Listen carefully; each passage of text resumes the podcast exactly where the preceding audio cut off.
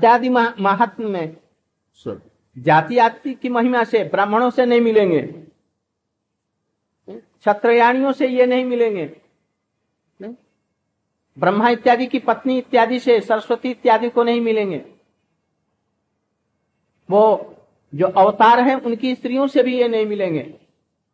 गोपियों के अनुगत्य में भजन करने से ही ये मिल सकते हैं ऐसे प्रेम के द्वारा होगा।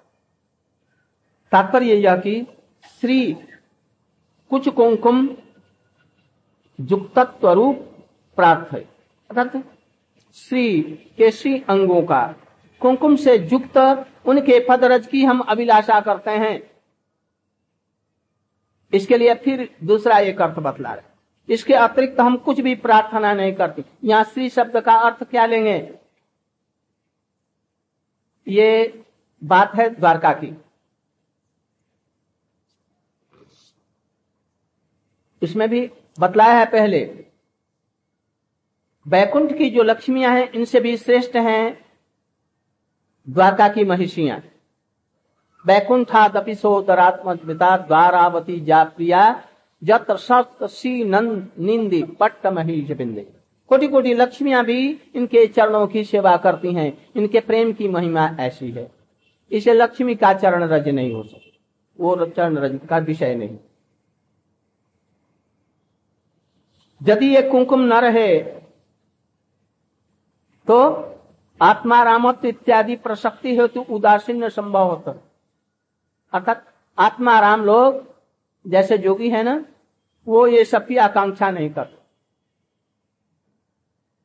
इसलिए उसके प्रति इनका उदासीन हो जाता किनका महिषियों का। यदि रज से युक्त नहीं है तो वैष्णव जो हैं रसिक वैष्णव हैं, भावुक हैं, उस चरण से कोई भी संबंध नहीं। इसलिए ये कुछ कुमकुम होना चाहिए। किंतु परम रसिकता आदि यहाँ पर अभिप्रेत है। परम रसिकता, कृष्ण बड़े रसिक हैं, रसिक सागर हैं, उनकी रसिकता भरी ये चीज़ें होनी चाहिए। इस विषय में और बोलना अनावश्यक है। तात्पर्य यह कि महिषियाँ राधिका के सिंह कुमकुम से चरणों में लिप्त पदरजा की प्रार्थना यहाँ पर कर रही हैं। क्यों?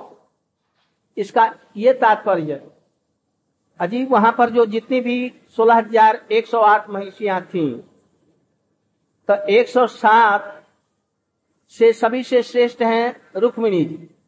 तो रुक्मिणी जी तो ही हैं। उनकी चरण की सेवा करती हैं। तो उनके अंगों के कुंकुम से रंगे हुए कृष्ण के चरण कमलों को वो चाह रही हैं। नहीं, कि तो वहाँ पर तो ही है। इसलिए वो अर्थ नहीं होगा। इसलिए यहाँ पर सी शब्द का तात्पर्य रुक्मणी नहीं हो सकता। किंतु ये निश्चय ही यहाँ सी शब्द से यदि अभिप्रेत होती तो वही जो मैंने बताया। तब तो वहाँ पर वो चीज़ सुलभी था, उनको वो मिल ही जाता, किंतु वो नहीं मिला, वो उनको नहीं चाहिए। इसलिए यहाँ पर सी शब्द का प्रसिद्ध प्रसिद्ध अर्थ जो लक्ष्मी है यह रुक्मणी भी नहीं होंगी। वृंदावन बिहारी के चरण कमलों के रेणु की कामना सुनी जाती है। यहाँ पर जयश्री श्री श्रीमती, उनकी भी मुकुटमणि श्री राधिका ही श्री है, ऐसा समझा जाए। यहाँ पर श्री शब्द का अर्थ श्रीमती राधिका से है। रुक्मणी इत्यादि जितने भी महिषियाँ हैं, उन्हीं के चरणों कमलों की रज, उनके श्री अंगों से मिले हुए रज को चाहती हैं।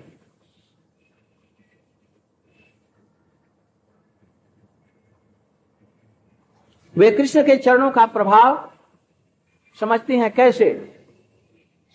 गोपियों को रात में सोते हुए स्मरण करते हैं। सोलह हज़ार मनुष्य में से भी किसी को भी स्मरण नहीं करते। स्मरण किसको करते हैं? राधे राधे, ललिते इत्यादि का यह सब समय उच्चारण करके रोते हैं। बिस्तर का सारा बिस्तर भीग जाता है।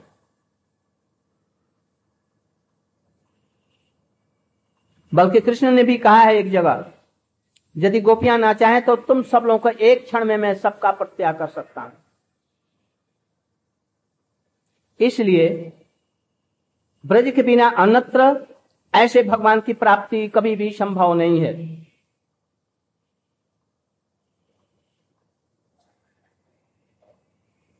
इसलिए ऐसे ही चरण रज को जिसमें गोपियों का श्रीअंग का कुंकुम मिश्रित हो, कृष्ण के चरणों की आकांक्षा कर रही है ये महिषियाँ भी।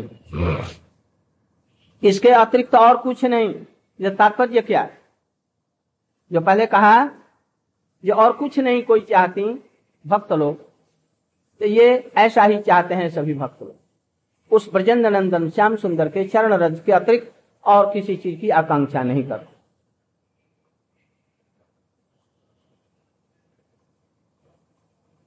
यही सबसे बड़ा पुरुषार्थ। इससे बढ़कर के और कोई पुरुषार्थ नहीं। उनके जितने प्रकार के लक्षण निर्दिष्ट हैं, सब इसी के में समा जाते हैं। इससे बढ़कर के और कुछ नहीं। इससे श्रेष्ठ भक्ति विलास वैभव रूप हेतु परम महत्व पराकाष्ठा प्राप्त सुख विशेष, उदयात्मक पुरुषार्थ विशेष संपादित होता है। मन तात्पर्य क्या? इसमें भक्ति का विलास है। भक्ति माने यहाँ समझो जो प्रेम। प्रेम से भी समझ लो। स्नेह, मान, प्रणय, महाभाव। महाभाव से भी ऊपर चढ़ जाओ। उनका यहाँ पर वैभव है, इन गोपियों के साथ में। इसलिए वो चाहते हैं कि गोपियों का गोपियों का अनुगत रूप जो प्रेम है, उसी की प्राप्ति और हम कुछ नहीं चाहते हैं इसके अतिरिक्त। यही परम पुरुषार्थ इससे बढ़कर के कोई पुरुषार्थ नहीं। सनातन गोस्वामी इस टीका के द्वारा यही करते हैं। सनातन गोस्वामी कहते हैं कि इस श्लोक मैंने दिग्दर्शन कराया। अपने ही श्लोक लिखा है, और उसका अर्थ भी अपने आप कर रहे। फिर भी उसे तृप्त नहीं है। कहता है कि मैंने इस श्लोक का केवल अर्थ का थोड़ा सा दिग्दर्शन किया, अधिक मैं नहीं बोल सका। और भी कह सकते थे बहुत कुछ है कहने का। उनके किसी एक लीला विलास को ले लेते, और फिर उसकी व्याख्या करके बतलाते। किंतु देखा जाना अधिकारी लोग हैं, उनके सामने इसको व्यक्त नहीं करना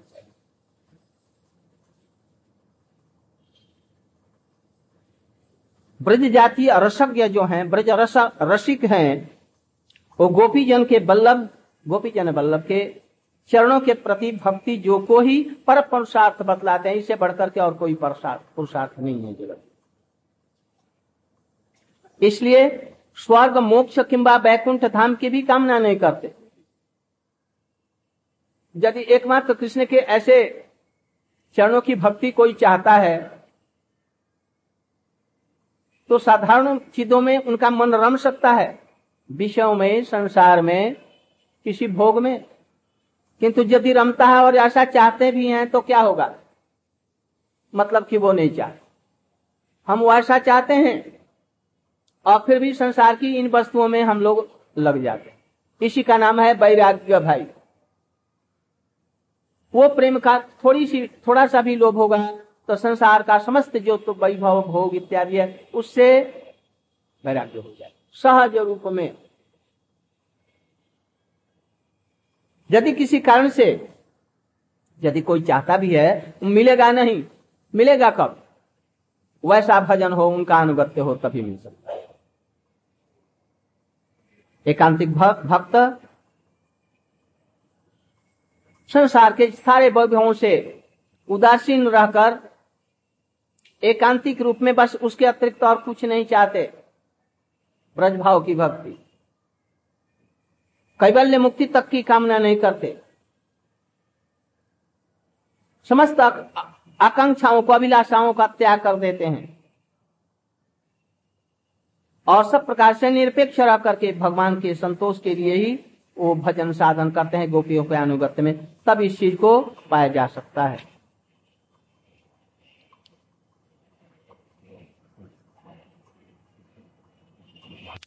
बतला रहे हैं। ब्रह्मा जी ने कहा है। एक जगह। मैं वृंदावन में गोपियों की चरण धूलि को प्राप्त करने के लिए पहले साठ हज़ार वर्ष तक मैंने तपस्या की। एक दो वर्ष नहीं साठ हज़ार। ब्रह्मा स्वयं कह रहे हैं। उन्होंने कहा कहाँ का भी ये कोट तो नहीं दिया है? कहीं दिया है। ब्रह्मा जी ने कहा है, मैंने साठ हज़ार, हम लोगों का कितना वर्ष हुआ? कितना हज़ार वर्ष हो गया? हम तो चाहते जब भी मिल जाए। कितना हज़ार वर्ष? अब क्या तपस्या क्या की? खा पी करके खूब आराम के साथ में पंद्रह घंटा सोते हाँ। हाँ पता है। इसलिए सात हज़ार वर्ष तपस्या की। तथापि उनके चरण रेणु को मैं प्राप्त नहीं कर सका। ब्रह्मा जी का जानंत जानंतु कोई जानते हैं तो जानते हैं, मैं कुछ नहीं जानता। और हम लोग सब कुछ जान करके परम पंडित हो जाते हैं, किसी की ज़रूरत अनुगत्य की ज़रूरत नहीं। कोई तपस्या की भी ज़रूरत नहीं होती। यह सुन करके भृगु ऋषि, महर्षि लोग आश्चर्य से पूछने लगे, भगवान, भवादृश ईश्वर के यदि कृष्ण भक्त पदरेणु ग्रहण करता है यदि आप जैसे ईश्वर हैं ब्रह्मा जी तो ईश्वर हैं एक तरह से। आप जैसे ईश्वर को भी यदि कृष्ण के चरण कमलों गो, गोपाल साधारण उसके चरण रोज पदरेणु को कृष्ण भक्त कृष्ण के जो भक्त हैं गोपियाँ उनके चरण धूलि के लिए इतनी साठ हज़ार वर्ष तपस्या करती है होनी होती है। तो नारद इत्यादि बहुत से भक्त हैं उनका त्याग करके आपने गोपियों की पदरणियों की ग्रहण करने के लिए अभी लाशा करके हज़ार तपस्या किस लिए की। आप तो नाराज़ नारद इत्यादि बहुत बड़े बड़े भक्त हैं।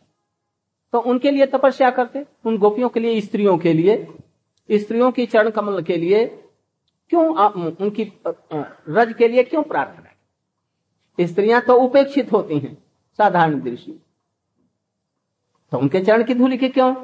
इस विषय में हम लोग को संदेह हो रहा है, इसका कारण क्या है बतलाइए।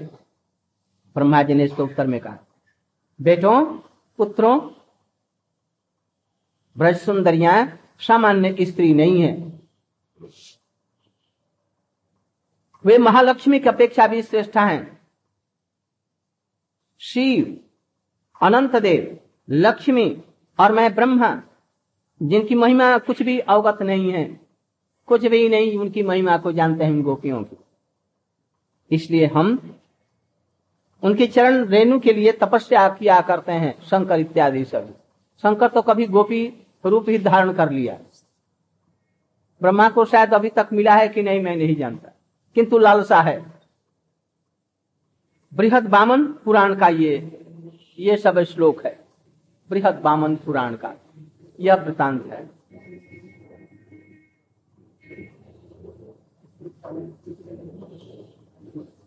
उद्धव जी ने क्या कहा था?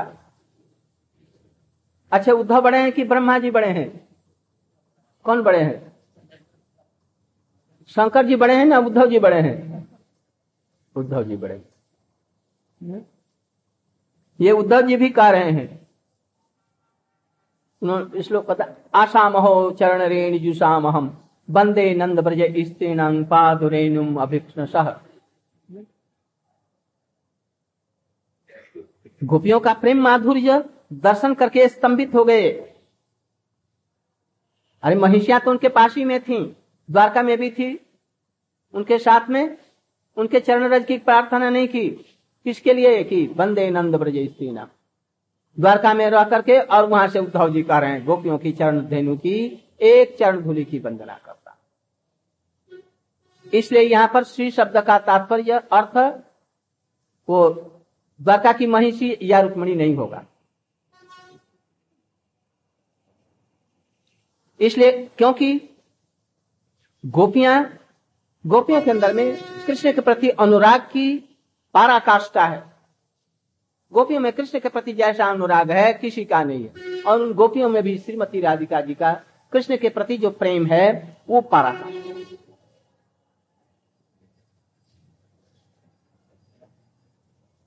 कृष्ण प्रेम रस का स्वादन करना चाहते अस्वादक है बड़े रसिक इसीलिए कृष्ण इन गोपियों की पाराकाष्ठा देख करके इनके अंदर में प्रेम है, उसी रस का स्वादन करना चाहते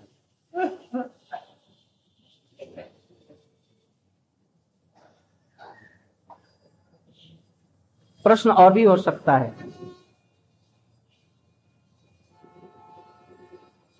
ये महिषियाँ रुक्मिणी सत्यभामा कृष्ण की द्वारका की रहने वाली महिषियाँ हैं। गृहिणी हैं। गोपिया तो गृहिणी नहीं। गृहिणी को किस प्रकार से अपने पति की सब समय सेवा करने का सुयोग मिलता है? और उसको कोई कहने से सकता, लाइसेंस शुदा है। लाइसेंस के साथ। गोपियों को तो कोई लाइसेंस नहीं। है कोई लाइसेंस कुछ? इनको लाइसेंस मिला समाज का कोई भी व्यक्ति अंगुली नहीं उठा सकता। जिस रूप में उनकी सेवा कर सकती हूँ। होकर के भी क्यों गोपियों की चरण रज की अभिलाषा करती हैं रुक्मिणी प्रभति? क्यों? है? जदियो पति के रूप में गदाभृत कृष्ण गदाभृत माने क्या? है? और एक गदाभृत, भृत माने पालन पोषण करना। अपने छोटे भैया का पालन पोषण करते हैं, शायद ये या गदा को धारण करना, भृत मैंने धारण करने वाला भी, और बंशी को धारण करना, पीछे अर्थ बतलाएँगे ये यद्यपि पति के रूप में उस कृष्ण को उन्होंने पाया है वहाँ पर, और अपने अपने सिर पर उनको आवाहन करती हैं कृष्ण के चरणों को। तथापि उनसे विलक्षण और कोई भाव है गोपियों के अंदर में? जो गोपियों के अंग कुंकुम को प्राप्त करने की संपत्ति उसमें एक ऐसी विशेष है जो ये भी उसके लिए मुक्त हो जाती है। इसको चाहती है, इसकी वंशा करने लगती है।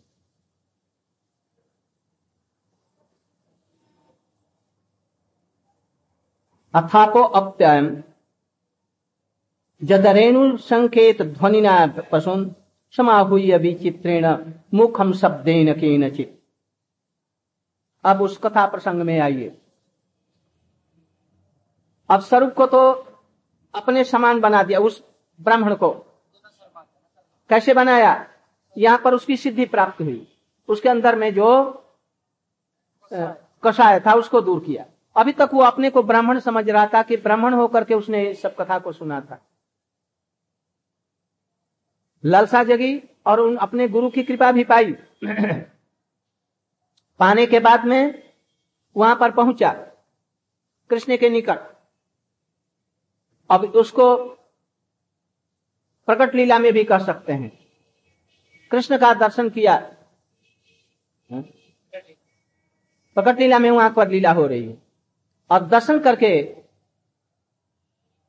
बेहोश भी हो गया, किंतु अभी ब्राह्मण का भी मान नहीं गया, क्योंकि ये शरीर अभी उसी का था। यही कलमश है। ये कैसे गया? गया कैसे? कृष्ण ने अपने आप जब अलंकृत उसको किया, अपने कपड़े पहना दिए, अपनी मालाएँ पहना दी तो वो अपना भाव ये जो गोप कुमार का हो देंगे कि नहीं? उन्होंने वो भी दे दिया। इसलिए तत्स्वरूपता वो गोप होकर के सखा हो गया उनका। और पूर्ण रूप से कृतार्थ हो गया। बाकी जो चीज़ थी जो गुरु ने नहीं दिया था, इसको भी कृष्ण ने परिपूर्ण कर दिया। अनंतर। अब उनको साथ लिया और बोले, अब हमारे साथ में, विलास में सम्मिलित हो, हमारी सखा बन करके, जो जो हम क्रियाएँ करते हैं, उसके साथ में, हमारे साथ में विचरण करो। कृष्ण ने अपने हाथों से उनका, बाएँ हाथ से उनका दाइन हाथ पकड़ लिया और लेकर के चल पड़े श्री कृष्ण बेणी ध्वनि की। संकेत करके, संकेत, क्या संकेत किया? उनको गायों को एकत्र करना है। एकत्र करके पानी पिलाना है। आह्वान किया। घबरी श्यामली, पद्मगंधा इत्यादि गायों का नाम लेने लगे। लाखों जितने भी गायें थी सब एक तरह से समाहूत होकर के वहाँ पर उपस्थित हो गई। कृष्ण ने मुख से मुख को ऐसे बनाकर चू चू धीरी धीरी, निरी निरी। जब पानी पी लिया तो कहा तिरी तिरी, तिर में हो जाओ। उनके इस मुख भंगी को सुन करके शब्दों को सुन करके सांकेतिक शब्दों को सुनकर गाय ने धीरे धीरे पानी पीना, पिया। और पानी पीकर खड़ी थी, जब उन्होंने तिरी तिरी किया तो वो तिर में आ गई। फिर धीरे धीरे माने धीरे धीरे चलो। सभी सामूहिक रूप में कोई भी इधर उधर नहीं चलने लगे। लाखों गायों का मैंने दस गायों को एक पात्र लेकर के चलना सहज नहीं। और ये लाखों करोड़ों गायों को एक साथ में लेकर के चल रहे हैं। बेनु ध्वनि के द्वारा किसी सुखमय स्थान में पशुओं को निध कर दिया, उनको खड़ा कर दिया, सुशीतल बंसी बट की छाया में या बांडीर बट की छाया में कोटि कोटि गायों को बड़े सुख से खड़ा कर दिया। कोई बैठ गई, कोई खड़ी हो गई और पागुल करने लगी। बड़े सुख से, आनंद से। स्वरूप और जन शर्मा। स्वरूप उनके गुरु और जन शर्मा, ये और सखा मंडली के सहित अग्रज को लेकर के जल विहार करने के लिए चल पड़े। कितना बजा।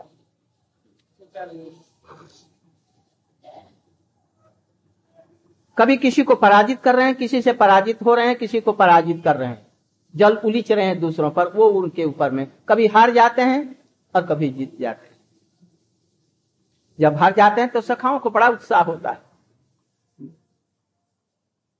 कृष्ण जान बुझ करके हार करके भी इनकी जीत होती है। इनका यह देख करके ये भी स्वरूप, और ये जन शर्माते ये भी लग गए, सखा ये।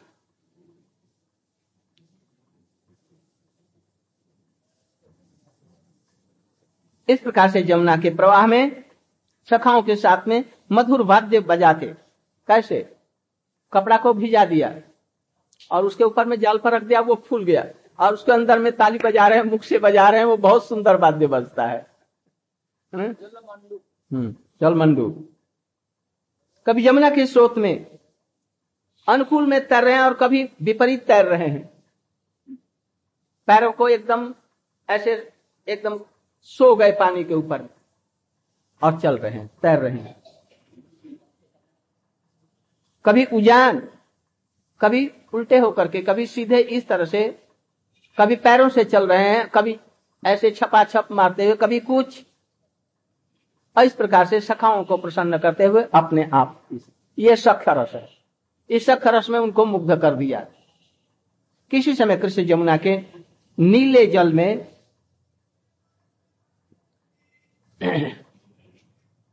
कहीं कमल के डंडियों में अपने को छिपा दिया कमल नाम में। कमल जैसे निकलते हैं उनकी डंडियों में। एकदम कहीं से छिप गए।